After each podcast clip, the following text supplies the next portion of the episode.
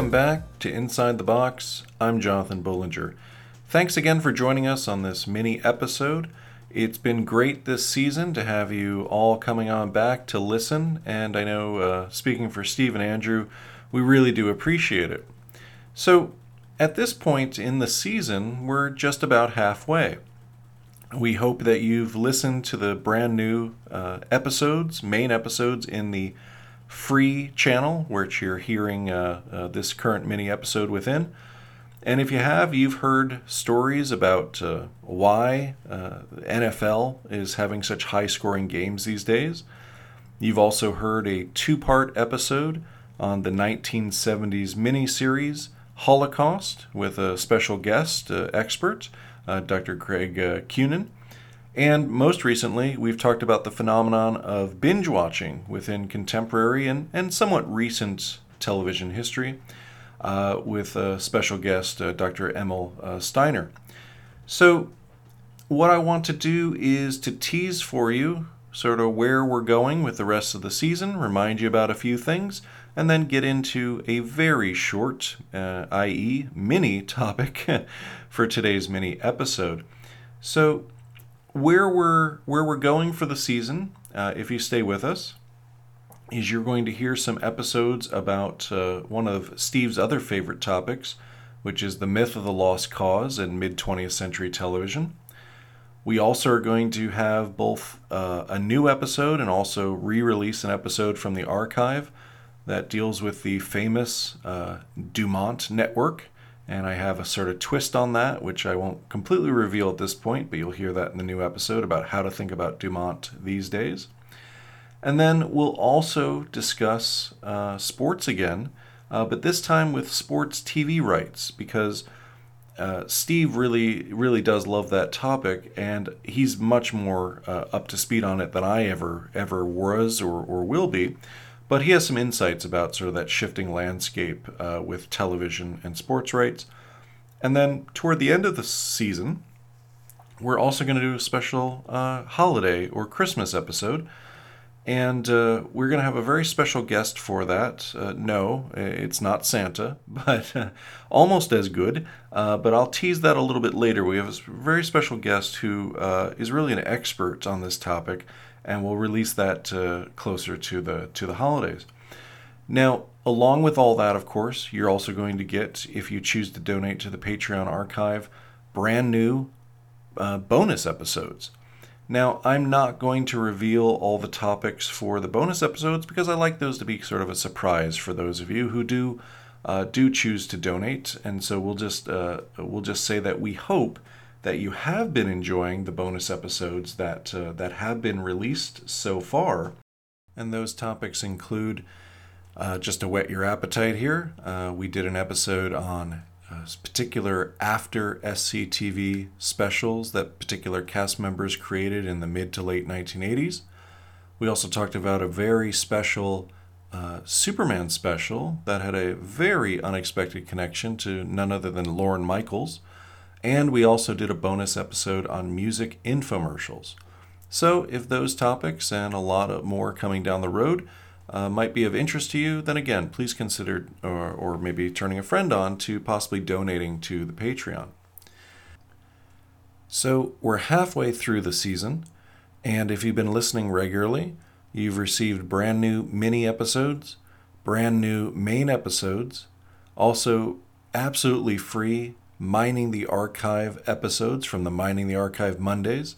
And if you choose to donate to the Patreon, access to the full archive as well as brand new bonus episodes. Simply put, it's a lot of content, and we hope you've been enjoying it. And in fact, we hope we haven't been inundating you with too much content, because Lord knows that is the sign of the, the times, right? There's just too much content uh, for us to really consume and, and still have a life.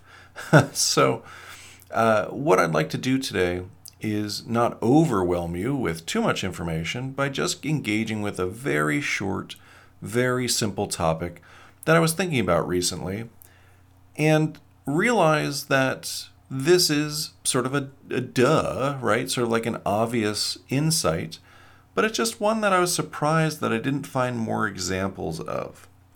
So, here's where I'm thinking.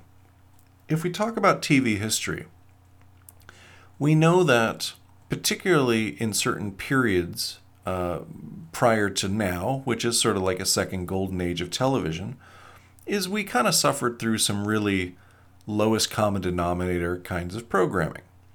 And one of the staples there were action shows. And action shows, much like most television, of course, were led by male protagonists. And these action shows were sometimes about the male protagonist, but they were actually almost more about some sort of vehicle that was also featured in the program. And this is where I say it's sort of obvious and simple in that you know, we can ask why is that? And that's been that's been answered, right? Or we already know that. So it goes like this. We have a tendency within US culture to sort of, you know, fetishize vehicles, right? We've had a love affair with our cars ever since we've we've had the quote unquote horseless carriage. And at the same time, we tend to sort of construct masculinity in this country in a way where, you know, little boys uh, sort of are meant to only like, you know, uh, uh, uh, construction trucks and play with vehicles and pretend that they're sort of driving something or operating something, right? And then if we are creating narratives where they're put into action, then their imagination goes that way, right? So they're they're operating some vehicle, right? Uh, uh, you know, you remember from being a kid, even if you weren't into it, you remember those commercials on TV for the monster truck events that were happening at, you know, the the War Memorial Coliseum or where, wherever you lived, right? And, and, even if you weren't into it, it was like, ooh, right? That's kind of interesting or, or, or fun looking, these big, powerful trucks, you know? So part of it is this idea that, you know, if we're, we're marketing uh, programs to little boys, little, you know, action shows to little boys, then hey, you know, they're going to be interested in some sort of vehicle. And the other element, of course, is as we become more sophisticated with intellectual property and or IP, we also know that now we have sort of this toyetic potential when we do marketing and when we do IP, meaning, hey, we could sell merchandise off of this, right? We can make this into a literal toy. Uh, the most famous example, and I, I, realize you've heard this one a million times, but I'll say it anyway, is the Joel Schumacher, you know, Batman and Robin film from the, the late 90s. You know, it was basically almost working in conjunction between the studio and uh, and the toy maker, toy maker rather, uh, to make sure that there were elements within the film that could be sold specifically, right, as a toy.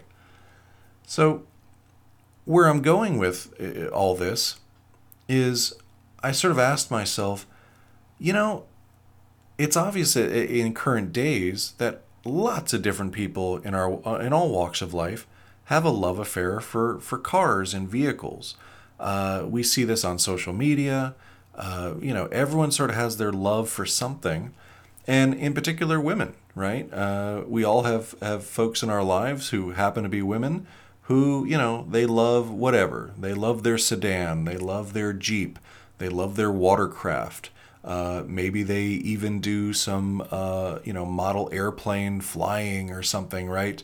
Uh, maybe they have a, own a snowmobile or something. I don't know, and they, they tool around in the wintertime.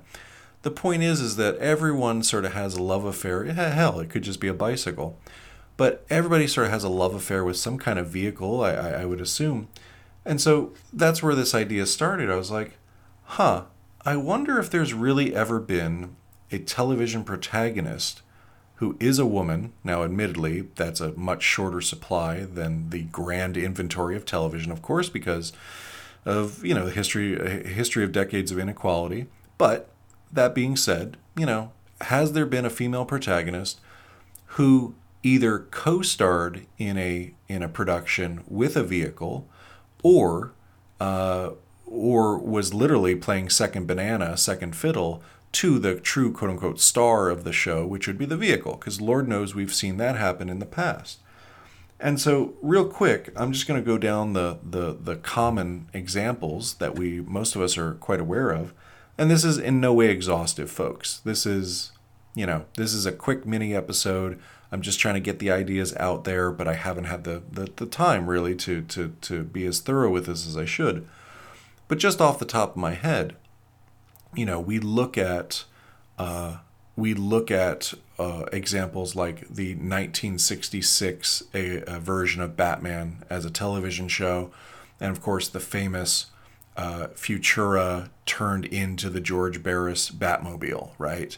Uh, and so, yes, Batman's the star of the show, but but that that vehicle, right, has captured our imaginations. And then you know uh, the Monkees, right? The Monkees had their own car and uh, and the Munsters they had their own car, and then you had uh, you know moving ahead real real quick here, right? So Dukes of Hazzard, uh, Dukes of Hazzard, uh, you know the the General Lee, uh, Knight Rider, uh, KITT, you know the talking car, and there's some other examples as well, and I'll get into this particular genre in a second but my point is, or I should say, the A team and the van, right? Blah, blah, blah. If you go through this, uh, there's quite a few examples of action shows that are starring both the male protagonist and the car, or the vehicle, or the airplane, or the helicopter, or, or whatever. So, you know, where does this happen? Has this happened much with a female protagonist? And what I guess I shouldn't be super surprised about this, but what I was coming up with was that the best chance for having examples of this uh, was the genre of, of comic books or comic book based television programming. So if we go back to the, the Batman 1966 television program, there we have Yvonne Craig as Batgirl and not only is she Batgirl, but she also gets her own special motorcycle, right? The Bat Cycle. And she even gets basically a the- her own theme song, which is almost always played as she uh, uh, exits that transformation scene by getting on the motorcycle and shooting out of her sort of secret, you know, secret apartment uh, hideout. So we we definitely have that example, but it's all I shouldn't say it's always, but it's mostly contained within these sort of fantastical comic book uh, comic book elements, and we see this again uh, later in the in the late 1970s, or I should say mid to late 1970s, with uh, Wonder Woman.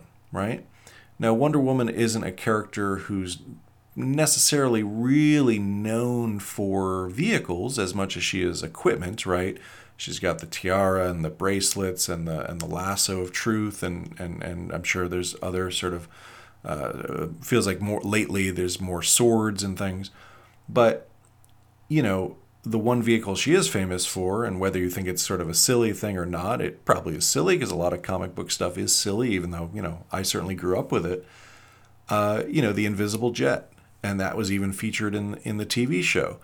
Uh, but again, we really don't see that closeness of the relationship, I would argue, like we do with the male protagonist, right? others have made the argument that in a lot of ways it's sort of like the, the updated version of the Western, right? Where the lonesome cowboy, the loner, you know, the, the, the man who's going to stand against, you know, injustice, uh, yeah, he has a love interest sometimes, but a lot of times his sort of companionship is his horse right? He sort of finds himself talking to the horse, etc. And in a lot of ways, those vehicles who star in these male driven uh, uh, episodes or, or programs, you know, they sort of serve that same that same purpose. So I would argue is that you don't quite see that same relationship between, say, you know, Batgirl and the Bat Cycle or Wonder Woman and her invisible in, invisible jet in, in quite the same way. And around that same period of time, we get I would say an example that gets a little closer to what I'm talking about, again, that example being what I mentioned before, the Dukes of Hazzard. Because while certainly that, that Charger, the orange Charger, the the uh, the General Lee, is the, certainly the star of the show. Uh, now, obviously I, I, I, know that was proven not to be true right? They famously you know didn't want to pay the leads and then they went on strike and they hired the the substitutes right? And that the ratings went down. They didn't think it was going to go down because they thought the car was really the star of the show right? But you know what i mean right? The car was a huge element of it. But I think what people forget, and probably as a way to sell merchandise, etc., but they pretty much gave every main character in that show their own car, right? Everyone had that. So uh, I don't remember all of these exactly, um, but I think Uncle Jesse was it Uncle was it Uncle Jesse? I can't remember. God, I can't remember the name of the the character. Um, I think he had some sort of truck. And of course, the cops had their cop cars, which always kind of went off the roads or fell into a ditch or whatever. Uh, the antagonist, Boss Hogg he had some sort of like convertible limo thing, something with like the big horns on the front. And then what I'm getting to is is even Daisy Duke. She had, if, I, if memory serves, I think she had like a yellow, some sort of sports car or something in the beginning, and then eventually she got her own Jeep. And, you know, she certainly wasn't the focus of those episodes, and she certainly didn't have a lot of agency in those uh, in that program, right? She was mainly there, particularly in the early seasons, as to just simply be eye candy for mostly male audiences. Although I'm sure some of the young the young ladies were also looking at her as well. Uh, but for you know for what it's worth she did have her own vehicle. She did uh, sort of control that vehicle. Uh, it was unique to her etc so weirdly uh, in a show that's you know kind of very simplistic and cartoonish in its own way uh, weirdly sort of a stronger relationship there i would argue between her and that vehicle than you might see in say like a Wonder Woman, right, who wasn't really defined by her her vehicle and didn't seem to really spend a whole lot of whole lot of time with it. And then just a couple other examples real quick and then and then I'll I'll sort of wrap this mini idea up. But within the comic book genre that I don't know real well, I know more from the name of it and I forget. I feel like they might have been uh, this is the 1990s it might have been like a B movie series that was either cable or direct to DVD or something, but it's another sort of off brand comic book character called it's either The Black Scorpion or Black Scorpion, but they ended up making a TV show about this. But as a sort of, you know, Batman ripoff kind of character, uh, sorry, Scorpion was a, a, a woman. Uh, very prominently featured her car, and I don't, I honestly, I don't know the name of the car. I forgot to look it up but very feature, very prominently featured in the publicity materials, and I assume is probably in a lot of the episodes, etc. So uh, to be expected, right? Because Batman was always close to the car, so she gets a car, so that I think counts. And then the only other one that I could think of off the top of my head, and this is where I'd ask you if you know if you have other examples where. Uh, you know, and again, I, I kind of hope it isn't comic book based, where a, a woman who is the protagonist of the story actually has a very strong relationship with, I don't know, the boat she owns or the helicopter she owns or drives or flies or whatever, right? Uh, let me know. But the only other one I could think of recently was actually a comedy. I haven't never actually watched an episode of it, I've only seen clips here and there. But that NBC comedy, workplace comedy, American Auto. And I'm only going to guess here that uh, uh, Ana Gasteyer, who's SNL comedian, uh, who also was on Lady Dynamite. Uh, you know, she seems to be prominent in that show as some sort of probably CEO or head of the, the, the company. And so it's all about sort of the American auto industry. So I assume that cars play a big role in that. And I'm sure that she, as a character, probably loves her cars or has a real strong opinion of her cars. Again, it's a guess on my part. So not quite the sort of simplistic action adventure situation where they're going through this sort of cliffhangers and death defying situations together, you know, uh, master and and uh, and, and sidekick, right? Uh, uh, either a horse or a car. But you know, I think it's it it also sort of is interesting that you know it really literally takes to this day and age in a comedy about the auto industry that we're finally getting to the point where you see uh, both a, a, a, a, woman as main character and also it's within a traditionally male dominated you know do- dominated industry. So again a lot of that is guessing on my part. Um, i might be totally I might, I might be interpreting that situation comedy totally wrong. But my main point here is i just i don't think there's a ton of examples. I actually would hope to be wrong here and that I'm just forgetting some examples outside of the comic book genre where a car, uh, a boat, a plane, a jet ski, a snowmobile, windcraft, seacraft, windcraft, whatever, uh, you know, is sort of locked in with the the female protagonist. It's part of her identity. She has a relationship with it, etc. Right? Much in the same way as that, you know, she might have a love interest, but really her heart's with her horse, right? Or her heart's with her her vehicle. And I can't think of too many other examples, which I was just a little surprised at because I thought by this day and age there there might be there might be more uh, uh, of them. So, looking at the time for this mini episode, I think that's about as far down the road I'm gonna gonna go on this uh, very simple idea.